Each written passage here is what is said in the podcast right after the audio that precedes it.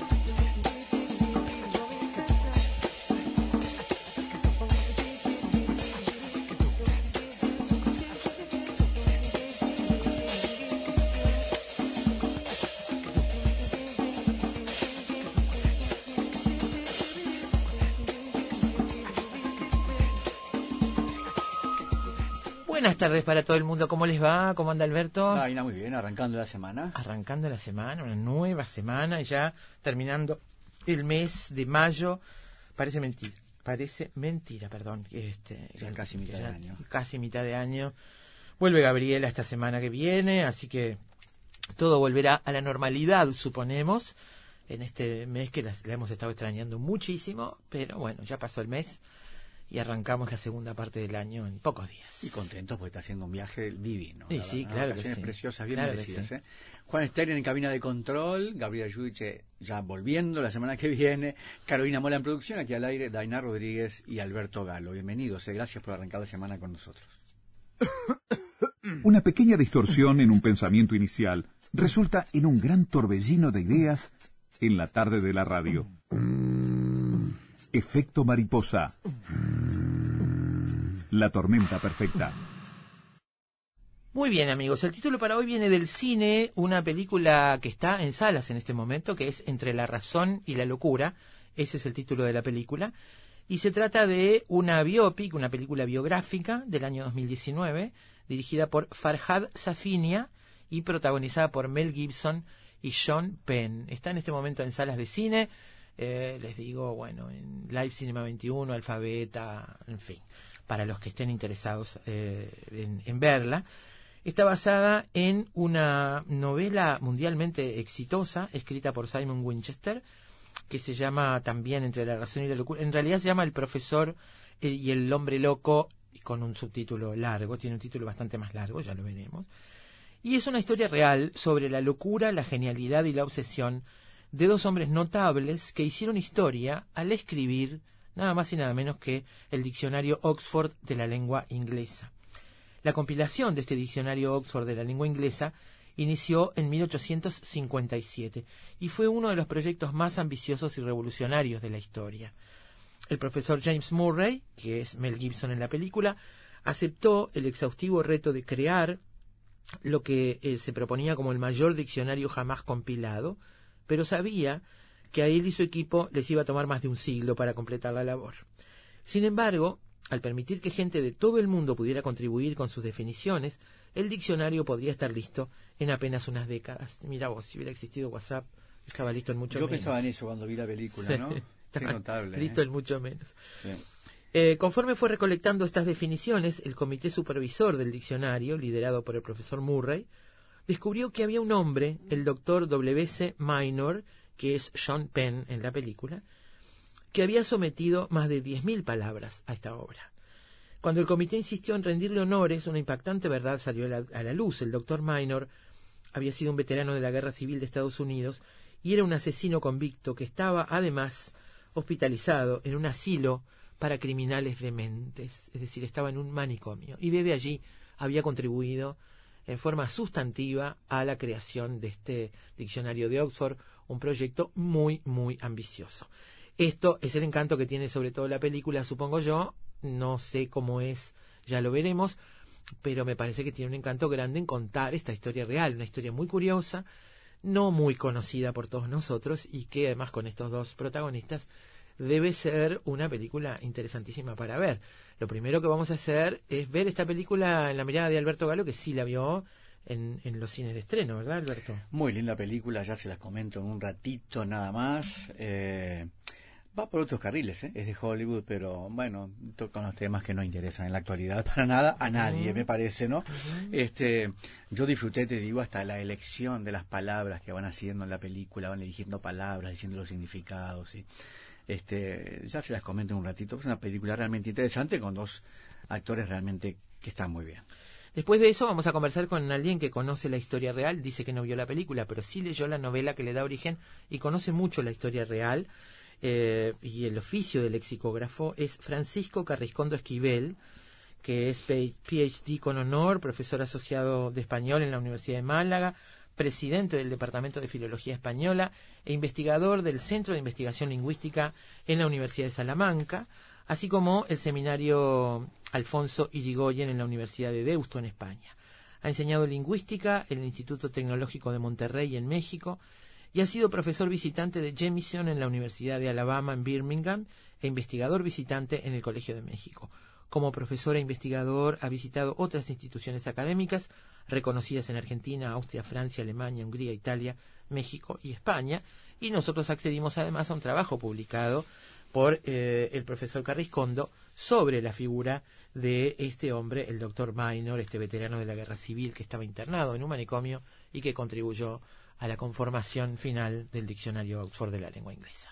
Eh, bueno, Jean Penn es un gran actor, lo conocemos bueno de muchísimas películas. Este hombre no defrauda, a pesar de que he leído algunas críticas sobre su actuación en esta película, como que demasiado exagerado.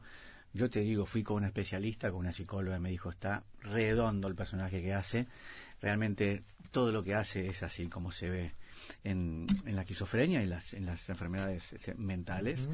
Eh, eh, y bueno, vamos a repasar con un poco de música la carrera de este hombre, que es un gran actor, no hay duda, y que acá en esta película también se luce, eh, porque le toca ser justamente un personaje muy complejo, muy torturado, como decías tú, excombatiente, pero además sumido en la locura y al mismo tiempo encontrando una salida en esta búsqueda de palabras que va enviando a Murray para confeccionar ese diccionario.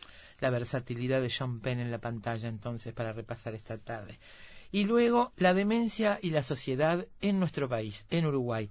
Estamos en un momento muy particular de la salud mental, el tratamiento de la salud mental en el Uruguay, una ley que prevé que las instituciones como el Vilar de Boy y otras instituciones este, de salud mental desaparezcan en el 2025.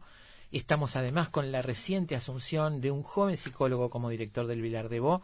Bueno, con él vamos a conversar sobre qué es lo que esperamos, cómo se está atendiendo y cómo debería atenderse la salud mental en nuestro país y cómo se llega hasta ahí en estos tiempos que marca la ley. En el 2014 hicimos una nota sobre este proyecto Diccionario Mental Uruguayo. Vamos a comentarles algo en qué está en la actualidad, cómo ha avanzado este Diccionario Mental Uruguayo. Uf, mirá vos si habrá para escribir ahí, si habrá para recopilar cosas. Entre la razón y la locura es el título de Efecto Mariposa para esta tarde. Esta película que está en cartel, ¿eh? La pueden ver. Eh, ya hace bastante tiempo que permanece allí. Arrancamos con el señor Alfredo Citarrosa.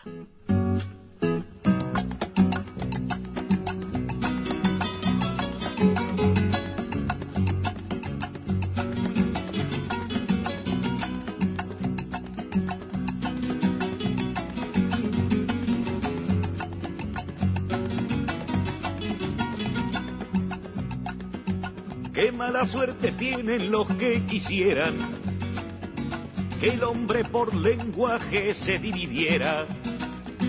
Cuando el hombre comprende sus intereses, el planeta se achica y su idioma crece. Nadie me diga que en tanto viaje tuve problemas con mi mensaje. Los pueblos más lejanos en el paisaje sueñan, viven y luchan en mi lenguaje.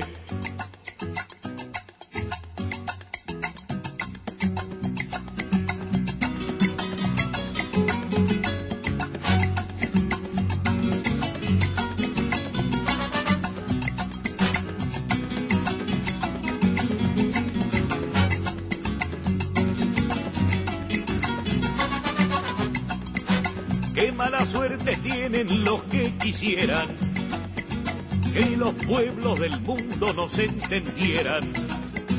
Cuando el hombre comprende sus intereses, el planeta se achica y su idioma crece. Bravos lingüistas del diccionario vayan juntando vocabulario, que ha de llegar el día si es necesario, en que se hable un lenguaje interplanetario bravos lingüistas del diccionario vayan juntando vocabulario, que ha de llegar el día si es necesario, en que se hable un lenguaje interplanetario. Cine, libros, pintura, teatro, poesía, música y un sendero sutil que los une a todos. Efecto mariposa. Efecto mariposa.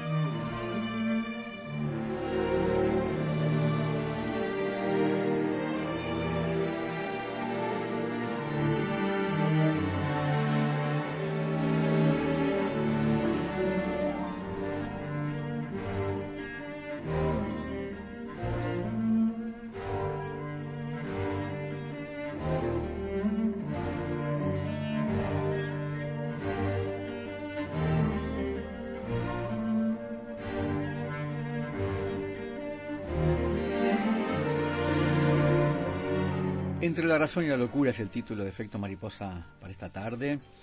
Es una teléfono. Para mí, Teléfono y eso para que ti, estaba...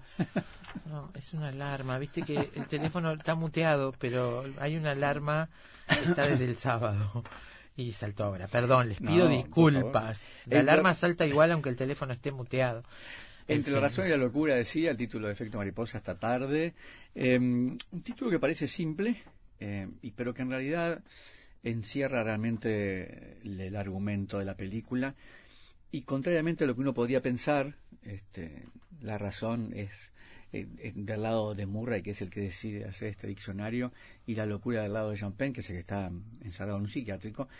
La locura en realidad uno podría pensarla también desde el lado de, de Murray, que es Mel Gibson, emprendiendo este proyecto inabarcable, impensable para aquella época, de, eh, es decir, escribir, eh, a ver, armar un libro que donde estén todas las palabras del idioma inglés, absolutamente todas las palabras, explicadas con ejemplos y inclu- incluso, incluso con sinónimos. Este, era un trabajo, como decíamos al comienzo, que él pensaba que le iba a llevar un siglo, este, absolutamente ina- inabarcable. El trabajo se lo da la academia, él no es un académico, es un, es un hombre con bastante dinero que justamente ha dejado de estudiar en algún momento y tiene como, tiene ese debe y tiene esas ganas de, de, de hacer algo, porque en realidad, a pesar de no haber seguido estudiando, se ha cultivado él solo, ha leído muchísimo, es un hombre que sabe mucho y emprende esta locura de este, escribir el primer diccionario de Oxford de la lengua inglesa. se, se rodea de, de varios ayudantes y empieza en la tarea. Lo primero que uno también piensa, bueno, ¿cómo saldrá esta, esta cosa de juntar a Meg Gibson y Jean Penn, ¿no? Este, juntarlos en una película. Dos hombres que en apariencia, a mí me parece, han hecho cosas tan diferentes en, en su carrera. Si uno repasa lo que ha hecho uno y otro, son realmente elecciones diferentes las que han hecho. Y sin embargo, acá tienen que trabajar juntos, codo a codo, porque en realidad es casi que entre los dos van armando un personaje, este, una especie de tercera entidad que surge de esa relación de, amistad. Y bueno, yo creo que sin embargo lo logran. Mm, me parece que hay una cosa súper interesante en las miradas de estos dos actores, en toda la película, cómo se miran, cómo nos miran, cómo miran la cámara, cómo miran a los demás, los ojos de, estos hombres, este, realmente solo eso están mostrando que son dos grandes actores cuando se necesita. La recreación de la época es perfecta, realmente estamos hablando del siglo XIX. Em, eh, bueno, este, decíamos, este personaje que decide emprender esta, esta tarea de hacer un diccionario, no solo, sino con, con ayudantes y además con toda su familia involucrada en este proyecto. De hecho, se hace, hace construir como un, un, lugar donde trabajar en el fondo de la casa y así se, allí se juntan todos los días y aquella, aquel lugar, aquella habitación bastante grande, está llena de papelitos en las paredes, en las mesas, pegados, colgados, clavados, este, en, todo, no hay un espacio libre lleno de papeles con palabras y sus significados que ellos van juntando, que yo imagino realmente debe haber sido así, estamos hablando de, bueno, de aquel entonces, Daina decía hace un ratito, lo que habría sido ahora, ahora con esta con estas tecnologías, ¿no? Mucho más fácil. Hasta que, bueno, eh, deciden pedir ayuda, que la gente mande por correo, eh, bueno, significados de palabras y, y van, van, van, recibiendo. Pero hay uno en particular, que es este otro personaje, que es este Minor, que es Jean Penn, que está internado en un psiquiátrico, está bastante mal, pero allí en el psiquiátrico tiene una gran biblioteca, una enorme biblioteca, él mismo es un gran lector, y, y con mucha memoria, y empieza a mandarles significados de palabras que él va sacando de sus propias lecturas, ¿eh? Y, y, realmente lo hace muy bien y eh, lo contratan prácticamente sin, sin saber ¿no? lo que pasa con este hombre. Empiezan a recibir miles de palabras, miles, miles. En realidad, la propia enfermedad de Jean hace que él se obsesione con ese trabajo, ¿no? Esa obsesión eh, casi lo lleva prácticamente es el momento en el que está mejor en la película. Digo referido a la sanidad mental, ¿no? En que él se siente mejor cuando está detrás de esa obsesión de, encontrar palabras para mandarle a, Murray. Momentos de la película realmente lindos son cuando van apareciendo esas palabras y los significados de esas palabras con el problema de la traducción, porque ahí hay realmente un, tema. Sí, hay un escollo importante. Sí, hay un problema porque estamos hablando de palabras, justamente. Entonces, hay un problema en la traducción, en leer los subtítulos, escuchar en inglés, no escuchar, bueno, en fin, hay un tema, pero este son, son momentos lindos cuando la película se detiene en los significados de estas palabras que de alguna manera también están elegidas porque tienen que ver con la trama y con lo que está pasando y lo que está pasando a ellos, ¿no? Entonces ahí hay como una lectura súper interesante, posiblemente me hubiera gustado a mí un poco más, que la película se hubiera detenido un poco más en esto. Pero bueno, insisto en los problemas de la traducción y todo esto, ¿no? Eh, no, se detiene lo suficiente en la construcción del diccionario. Yo creo que podría haberse detenido un poquito más, pero al mismo tiempo. ¿qué es lo que más explora? La relación entre los La relación entre los dos hombres, y a eso iba, porque es. En realidad son tres pilares que tiene la película. Este, uno, lo primero es el gran, la gran empresa de Murray, que decide llevar adelante esta misión tan cercana a la locura, por eso decía yo al principio, ¿quién de los dos está loco? Ese es otro de los planteamientos en la, en la película, ¿no? ¿Quién está loco? ¿Murray que emprende semejante locura o el que está internado, ¿no? Eh, esa es una de las, de las líneas argumentales, el, esfuerzo de Murray y, y, cómo involucra a muchísima gente a su alrededor para llevar adelante este proyecto. A pesar de algunas contras que tiene del lado de la academia, porque él, no es un académico, ¿no? Claro. Pero ahí está, me parece un personaje muy particular, ya veremos, ya profundizaremos en el personaje ahora, en este segundo tramo. Pero digamos, es un personaje que está hospitalizado judicialmente porque mató a alguien. Es, no, ese, que es Minor, ¿no? Una... Sí, Minor. sí, sí. sí, está hablando ahora de Murray. ah, está. Yo me refiero a, a Minor en este sentido. Digo, es un personaje que está judicialmente hospitalizado porque mató a una persona que a la vez tiene una gran formación cultural, una sed por leer, que no tiene un espacio propio en el mundo, digamos, no tiene un destino lógico, ¿no? Y porque, bueno, es autor de un crimen, nadie niega eso. Pero en definitiva termina en un asilo psiquiátrico para personas peligrosas, este, con ese, haciendo a la vez ese aporte desde un lugar este, de una gran formación cultural, de un gran nivel cultural, pero teñido, me parece, de esa especie de locura, ¿no? Esa especie de, enfermedad psiquiátrica que tiene. Sí, esa es la segunda línea mm. narrativa, digamos, que es la historia de, este hombre, de Minor de Champagne, y su, a ver, su, su cómo se va deshilachando mentalmente, ¿no? Como uno ve todo ese proceso de, de este, descomposición mental, asistimos a eso porque en realidad él mata a alguien este, prácticamente por error y la culpa lo va destrozando porque además este, deja a la esposa de, de la persona que él asesinó con hijos, la deja sola, viuda. Entonces él, carga con esa culpa, ese peso enorme. Esa es la, la, otra línea argumental de la película, la vida de Minor, lo que hizo y, su, vida en el psiquiátrico. Y la tercera, posiblemente la más importante, o el gran hilo conductor de la película, es la interacción entre estos dos personajes, eh, entre los que va creciendo una fuerte amistad cuando Murray además se entera de que está internado en un psiquiátrico, empieza a visitarlo, se conocen, este, lo visita normalmente, em, empieza a generarse además paralelamente eh, una relación entre Minor y la viuda este, de la persona que él asesinó, que ella, bueno, lo detesta, pero lo que hace Minor es asumir, mandarle un dinero mensual, que es una compensación de guerra que él tiene, se lo manda todo sin, sin decir de quién se trata, él no quiere que digan que es él el que le manda el dinero. Y en algún momento ya se entera, bueno, empieza a acercarse, ahí hay también otra historia, este, que es la relación entre ambos. Me parece que lo, lo lindo además de esta película es que estamos asistiendo a una película sobre un hecho real, ¿no? Claro. Eh, es, Pero además sobre este hecho, que tiene esa curiosidad importante, ¿no?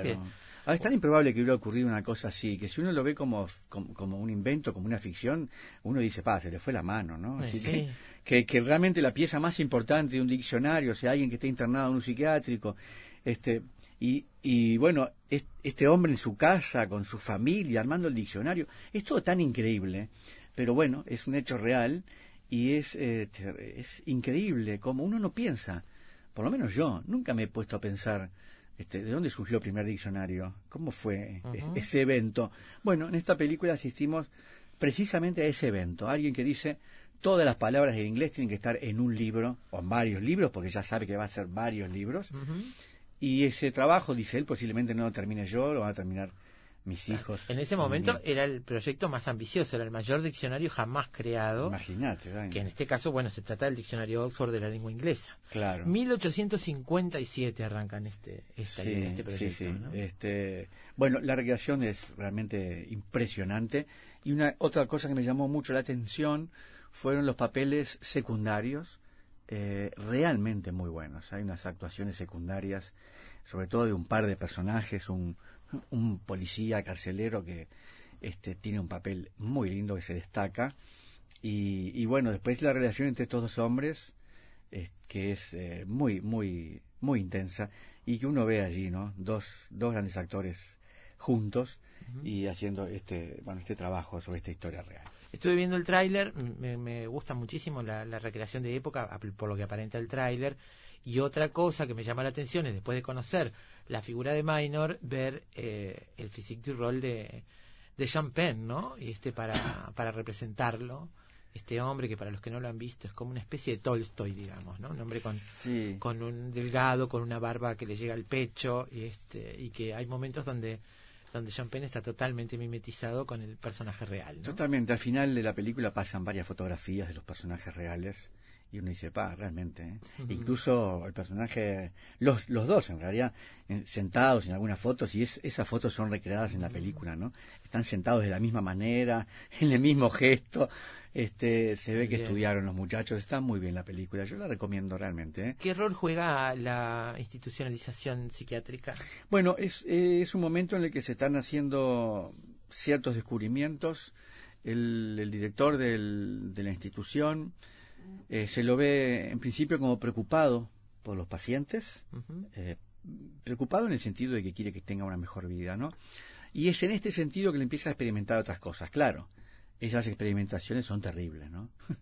Este, son esos casos donde uno dice, me, tengo que ubicarme en la época, ¿no? Si no, este, no, no comprendería. Pero también por ahí asoma un poco la locura, porque uno piensa en algún momento, bueno, el que está loco en realidad también es el director de la institución, ¿no? Con los experimentos que está haciendo, las, este, lo, lo que está llevando a cabo para no quiero contar mucho sobre esto, ¿no? Sobre el propio, el propio Minor, para tratar de sacarlo de su locura, es este iatrogénico, es peor que que, que, la, que el remedio, ¿no? Es mucho peor. Eh, Entonces uno ve esa crudeza también de aquellas instituciones en aquella época, ¿no? Bien, porque son todos temas que trataremos esta tarde. En un ratito conversamos sobre el personaje de Minor y el personaje real y, bueno, y cómo se llegó hasta a esta confección del diccionario. Eh, hay que decir además, Alberto, que el director Farhad Safinia fue el guionista de la película Apocalipto, el gran proyecto de Mel Gibson, recordemos, este que ya habían trabajado juntos, porque bueno, eso también tiene que ver con, con la elección de, de actores o con la con el involucramiento de los actores para trabajar con determinadas personas también. Claro, sí, sí. Bueno, ahí se ve también creo que ahí está fue productor también Mel Gibson de esta de esta película, ¿no?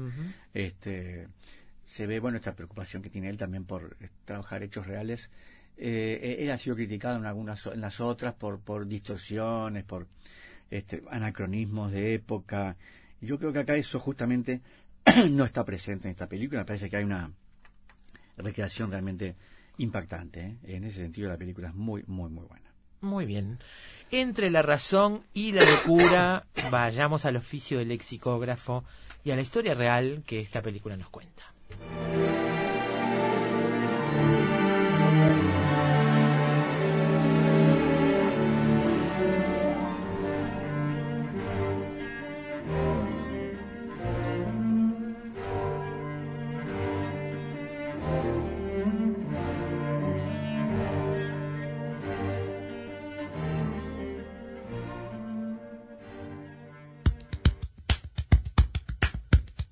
Siempre sabremos cómo empieza, pero nunca cómo termina. Lo único seguro es que el sol sale por la mañana y se oculta en la noche. Lo que sucede en el medio es culpa de efecto mariposa.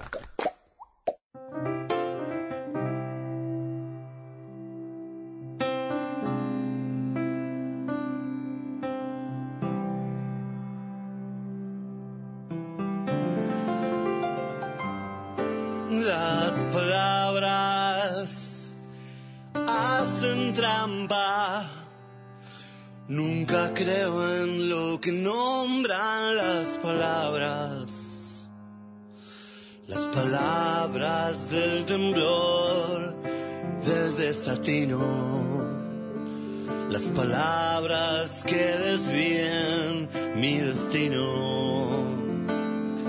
Las palabras son sagradas, buen amigo. Las palabras me hacen falta. Me hacen falta cien millones de palabras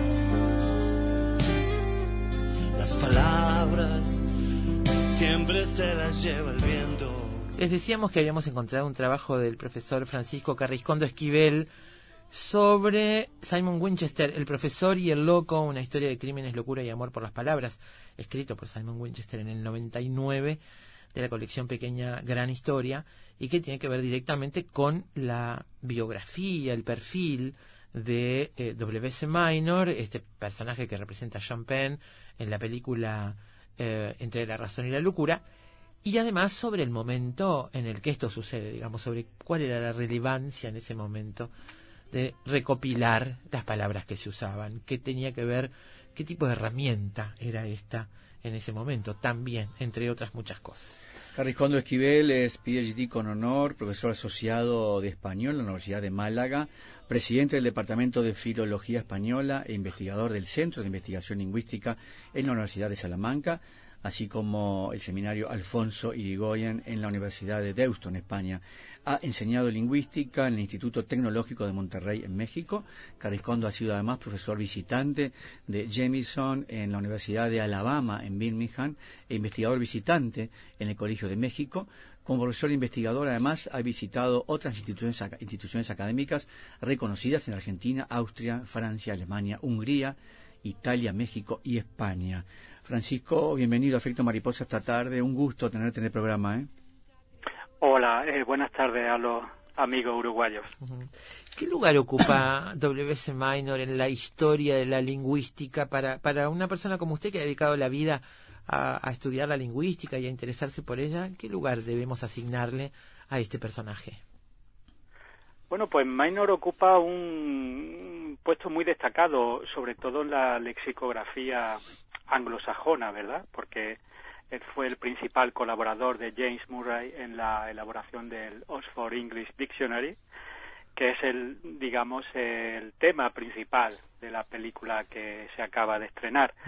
Eh, Minor era una persona completamente desconocida para el mundo de la lingüística, mmm, a diferencia de Murray, el director del diccionario, y Murray tuvo, bueno, pues la inmensa suerte de conocer a, a Minor por intercambio epistolar. Nunca se conocieron, solamente al final, digamos, de, de la, del trabajo de, investigación, de recogida del léxico, tuvieron mmm, la, el encuentro tan deseado, por otra parte, por Murray, pero no se conocieron desde un principio. Él, pues, como, como ya sabéis en la película, él estaba recluido en un psiquiátrico en Crowthorne, a, a las afueras de Londres, y el único intercambio que había era epistolar. Pero bueno, digamos que Minor representa todo esa, toda esa labor eh, anónima, eh, desconocida para, para el ámbito de la filología y que, eh, digamos que, bueno, usando la metáfora de, de la construcción de un edificio, él empieza a poner pequeñas piezas, empieza a poner ladrillos y poco a poco va más de un más de más de edificio. 10.000 ladrillos puso, ¿no? Exactamente, más de mi- 10.000 ladrillos. Y bueno, eh, Murray tuvo la deferencia, tuvo el inmenso detalle de colocarlo en, al frente, en el prólogo del primer tomo del diccionario, como su principal colaborador. Una de las cosas que cuenta esta historia es la pasión, la gran pasión que se necesita para emprender un trabajo de este tipo. En aquel entonces eh, descomunal, im- im- imposible Sí. de pensar algo así en el siglo XIX. Hoy tal vez sería un poco más fácil y no lo sé. Ahora quería preguntarle algunas cosas al respecto. Pero la pasión me parece que es un gran tema en esta historia, ¿no? Sí, la pasión es fundamental, es decir, es, digamos, el ingrediente eh, más importante para llevar el trabajo a buen puerto. Eh, digamos que en el siglo XIX sí es verdad que lo tuvieron bastante difícil, a diferencia de bueno, pues el siglo pasado, siglo XX, siglo XXI, donde ya existen las modernas estaciones lexicográficas con dotadas de bueno, buenos soportes tecnológicos e informáticos. Pero bueno, el siglo XIX supone también una, digamos, una mejora, eh, digamos, desde el punto de vista tecnológico, eh, a diferencia del siglo XVIII, porque la época de elaboración de grandes diccionarios son el XVIII y el XIX. Eh, la invención a la que me refiero es la invención de la ficha o cédula, una cosa tan simple como una cuartilla para Ah. escribir, para, eh, digamos, anotar cualquier tipo de información. En el siglo XVIII no se trabajaba todavía con fichas, se trabajaba con, con pliegos de papel que se iban, digamos, encuadernando en legajo. Eso eh, a la hora de trabajar era bastante complicado, porque, bueno, no se ordena tan fácil un, un pliego que una ficha. Bueno, Sí. pues en el siglo XIX es cuando surgen los grandes ficheros de mm, lexicográficos. En la Academia Española hay una colección de ficheros del XIX bastante interesante, que poco a poco se está informatizando, y eh, Murray y su equipo trabajan básicamente con eso, con, con fichas. ¿eh? Y eso es un- una, una invención del XIX. Parece que es una cosa, digamos, más antigua, pero eh, supuso una gran revolución eh, a la hora de elaborar diccionarios, la creación de la ficha. Qué increíble, un detalle como este, la ficha, uno asume que es algo realmente está tan incorporado, y la película lo muestra muy bien, porque yo contaba al principio, la sala, la habitación donde trabajan, las paredes, las mesas, está todo lleno de fichas, ¿no? Sí, Una ficha para cada bueno, palabra, ¿no?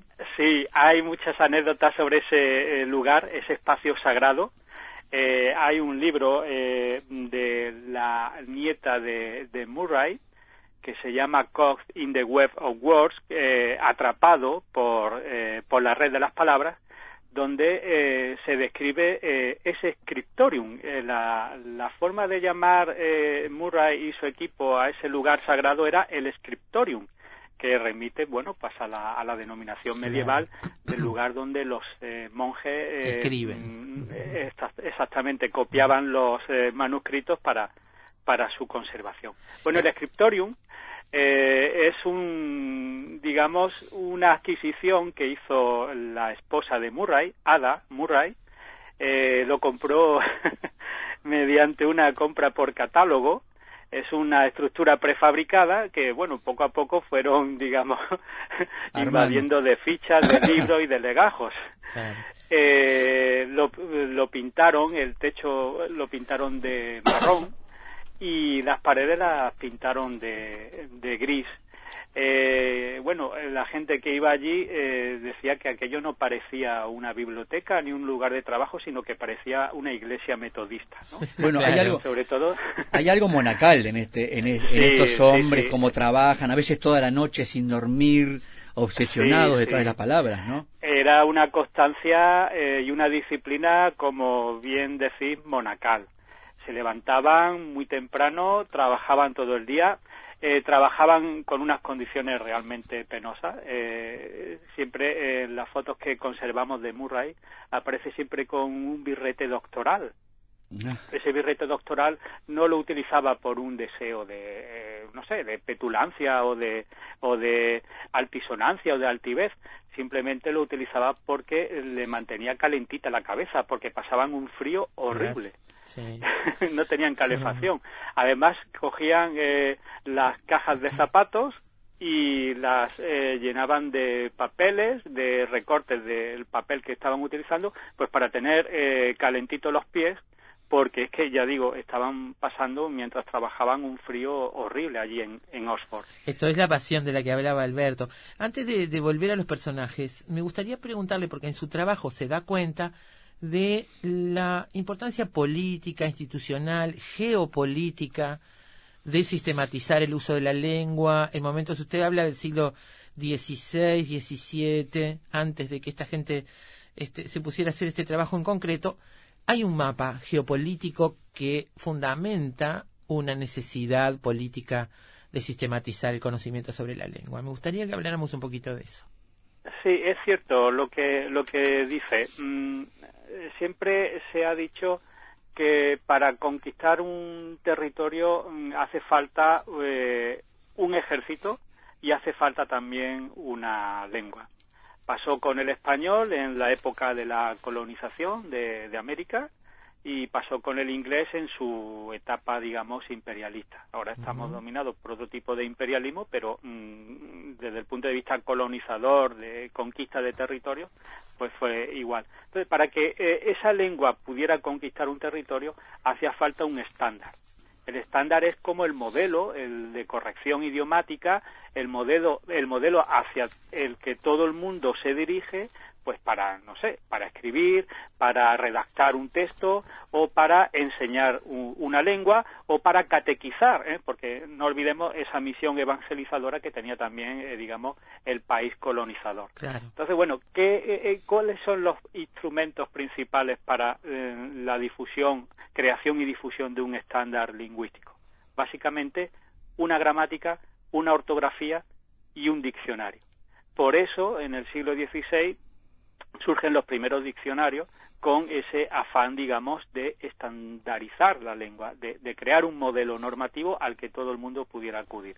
Ese estándar fue el que se llevó, por ejemplo, eh, la obra de Nebrija se llevó a América y eh, a partir del siglo XVI y XVII surgen los primeros diccionarios del inglés y se, eh, digamos también se trasladan a las colonias. Cuando esas colonias en el siglo XIX eh, desean su independencia, pues mm, crean su propio estándar dentro del español. En el caso, perdón, dentro de la lengua general. En el caso del español, eh, digamos que ha habido cierto retraso con respecto a otras lenguas, eh, digamos, supranacionales, como pueden ser el inglés. En el caso del, del inglés de Estados Unidos, Noah Webster en el 19 publica un diccionario del inglés, pero que se habla en Estados Unidos. Es decir, no, eh, no el inglés que se habla como norma, como estándar, eh, que, que irradiaba desde Inglaterra, sino que ellos a la independencia política también se sumaba la independencia lingüística. Y para ello nada mejor que crear un diccionario. En, eh, en el caso eh, español eh, es cierto que se, se reconocen una serie de estándares que son los que irradian desde las mismas capitales del mundo hispanohablante, pero no se ha codificado. Se ha tenido siempre el diccionario de la Real Academia como modelo normativo. No es hasta el siglo XX, con trabajos como el Diccionario del Español de México, de Luis Fernando Lara, cuando se eh, intenta eh, conocer y codificar ese estándar léxico y publicarlo en formato diccionario.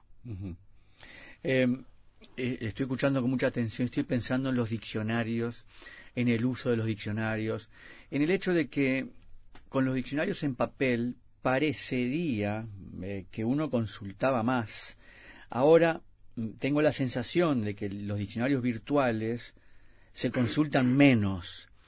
Estaremos, o capaz que es una sensación, ¿no? Pero estaremos asistiendo a la desaparición del diccionario. Bueno, estamos desapareciendo una forma de ver el diccionario. Es decir, el diccionario era una colección de palabras eh, ordenadas por lo general eh, alfabéticamente, que luego se publicaba en un formato en papel y que, bueno, mm, era una obra de consulta eh, para, para un público culto. ¿Qué es lo que está pasando ahora? Que eh, la gente, antes de acudir a un diccionario para consultar el significado, acude a Google, por ejemplo. O eh, las consultas que se hacen a un diccionario no son ya para el significado, sino que es para ver, por ejemplo, la ortografía de la palabra, cómo se, cómo se escribe una determinada palabra. Cuando eso te lo da la tecnología, lo que hay que ver es mm, qué, lugar puede ocupar el diccionario tradicional en, eh, en, el mundo actual, ¿no? Y afortunadamente la lexicografía todavía tiene mucho que decir al respecto. ¿eh? No estamos hablando ya de diccionarios generales, pero por ejemplo para el español no hay un diccionario histórico de la lengua española.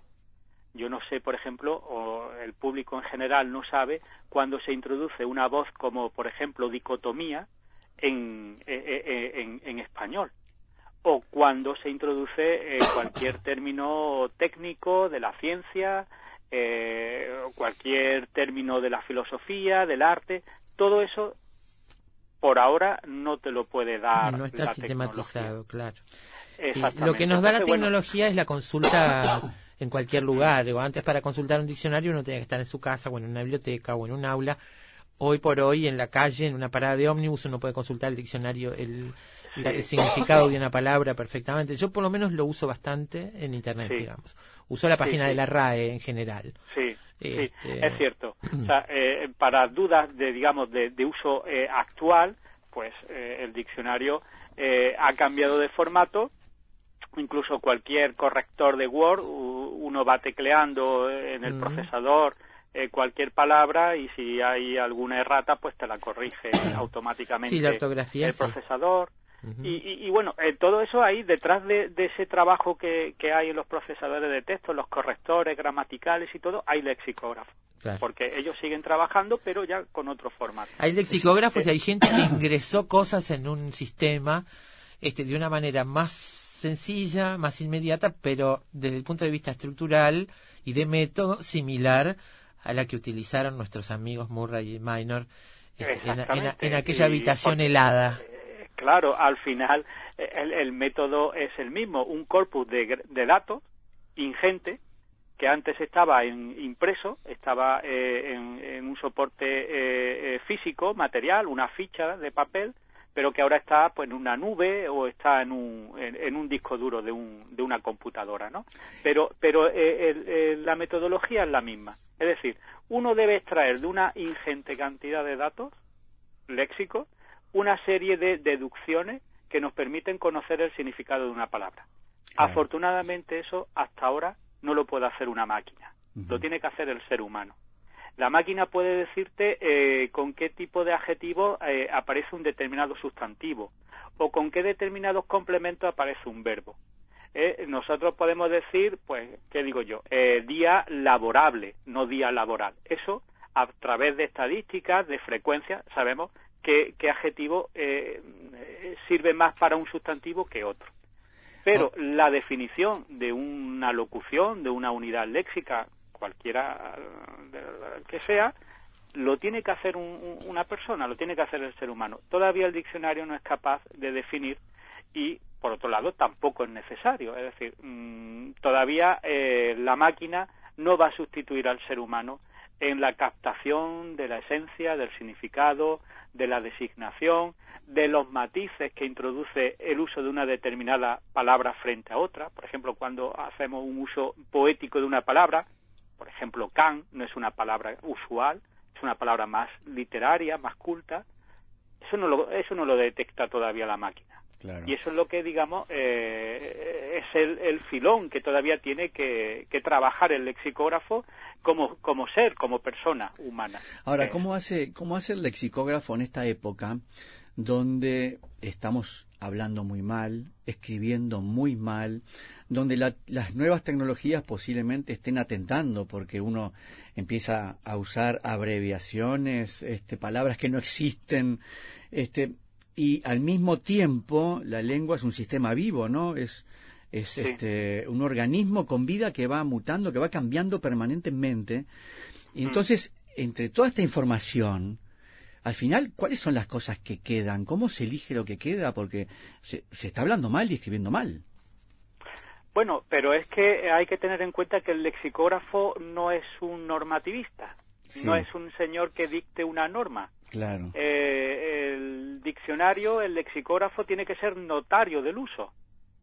Si entendemos la lexicografía como el reflejo real de la lengua, del léxico de, de, una determinada lengua. Nosotros no podemos dictaminar una norma. Podemos atestiguar un cambio, una determinada frecuencia de uso, pero mm, no tenemos que decir en esencia lo que está bien y lo que está mal. Son los agentes normativos los que deberían encargarse de eso. Nosotros pues mm, solamente podemos constatar lo que se acepta, lo que no se acepta, lo que tiene más uso, lo que tiene menos uso, lo que es más culto, lo que es menos culto, más informal, pero nosotros no podemos dictar una norma mm, de manera, digamos, literal. La norma la podemos deducir nosotros de la lectura y, de nuestra elección. Estamos Pero no podemos, nosotros si, queremos ser científicos, si queremos ser, digamos, eh, eh, mm, como mm, testigos y, fotógrafos de la realidad, tenemos que evitar cualquier consideración normativa, normativista en nuestra descripción del léxico. Nosotros debemos ser solamente descriptivistas, no debemos ser normativistas. ¿Y ustedes qué ven, a, pesar de esto que, están diciendo, ¿no? que está diciendo, eh, ¿estamos realmente hablando peor y escribiendo peor que otras épocas o en otras épocas fue peor? Bueno, eh, en otra época no es que fuese peor, es que había menos gente que escribía. Afortunadamente la educación es un valor universal, prácticamente universal, está dentro de los derechos universales del hombre y, hay un bueno hay una universalización de la escritura cosa que en épocas anteriores no no existía mm, los estudios dicen que bueno eh, siempre eh, es más mm, digamos destacable llama más la atención el error eh, la desviación del uso que la normalidad. Entonces, bueno, nos llaman mucho la atención las desviaciones del uso, pero realmente no se está escribiendo ni mejor ni peor, se está escribiendo igual, igual que siempre. No hay, digamos, un, cambio, digamos, sustancial que nos permita pensar que la gente escribe eh, mejor o que la gente escribe peor. La gente escribe igual que siempre. Profesor, nos quedan muy pocos minutos, pero me gustaría eh, volver a, los, a nuestros personajes, a Murray y a, Minor, y preguntarle cómo fue ese proceso, cuánto tiempo llevó este sistema de trabajo artesanal que, que ocuparon en ese momento, hasta que finalmente existió este diccionario, cómo fue, cómo terminó este, esta historia. Bueno, eh, la historia terminó. Eh, yo sé que eh, la entrevista viene a raíz de la, de la, de la, del estreno de la película de, de Mel Gibson. Sí, pero es independiente pero eh, claro, no quiero spoilear nada, pero bueno, el, el, proceso de elaboración del diccionario duró desde 1888 hasta 1928, fecha en la que se publicó el último volumen, pero mm, que, que, Murray no pudo ver eh, a la luz, no pudo ver publicado. El diccionario se sigue eh, revisando, es una herramienta todavía viva, ¿eh? es orgánica, aunque ahora se trabaje con otros formatos, se sigue, digamos, revisando el diccionario, se siguen incorporando palabras y eh, digamos que eh, el diccionario acabó como un gran monumento a una lengua y a una cultura como es la inglesa. Ellos mm, tenían la, la, la, la intención de hacer un monumento se tiene el, con palabras. ¿Se tiene el dato de cuántas entradas tuvo esa primera esa primera edición fruto de ese trabajo? Bueno, eh, se tiene constancia, pero ahora mismo no recuerdo el número, pero eh, podemos hablar de perfectamente de millones de palabras. ¿eh? Millones, de palabras, en varios tomos. Este... Varios tomos, sí, o sea, él tiene más de 100 tomos el, el, el diccionario eh, en su primera versión, en la versión de 1888 a 1928. Ahora el número de tomos con, con las revisiones y, y los anexos que han ido surgiendo, pues bueno, se puede poner perfectamente 150, 200 tomos. Impresionante. ¿eh? eh Francisco Carriscondo Esquivel, muchas gracias por estar en Efecto Mariposa esta tarde. Mandamos un saludo grande desde Montevideo. ¿eh? Gracias. Muchísimas gracias desde este lado del charco a los amigos y hermanos uruguayos y muchísimas gracias por haber contado conmigo. Gran abrazo. La historia, la historia real de Minor y el oficio del lexicógrafo de la película Entre la razón y la locura que ustedes pueden ver en cines en Montevideo por estos días. Después de la pausa, la versatilidad de Sean Penn en algunos roles y algunas canciones. lo que nombran las palabras, las palabras del temblor, del desatino las palabras que desvíen mi destino. Las palabras son sagradas, buen amigo. Las palabras me hacen falta. Me hacen falta cien millones de palabras. Las palabras siempre se las lleva el viento. Pero yo necesito. Somos dos viejos amantes, muy chiflados, muy astutos, desafiantes. Batir las alas en cualquier parte del mundo provoca de este otro lado un fuerte sacudón en las tardes de la ciudad. Efecto mariposa.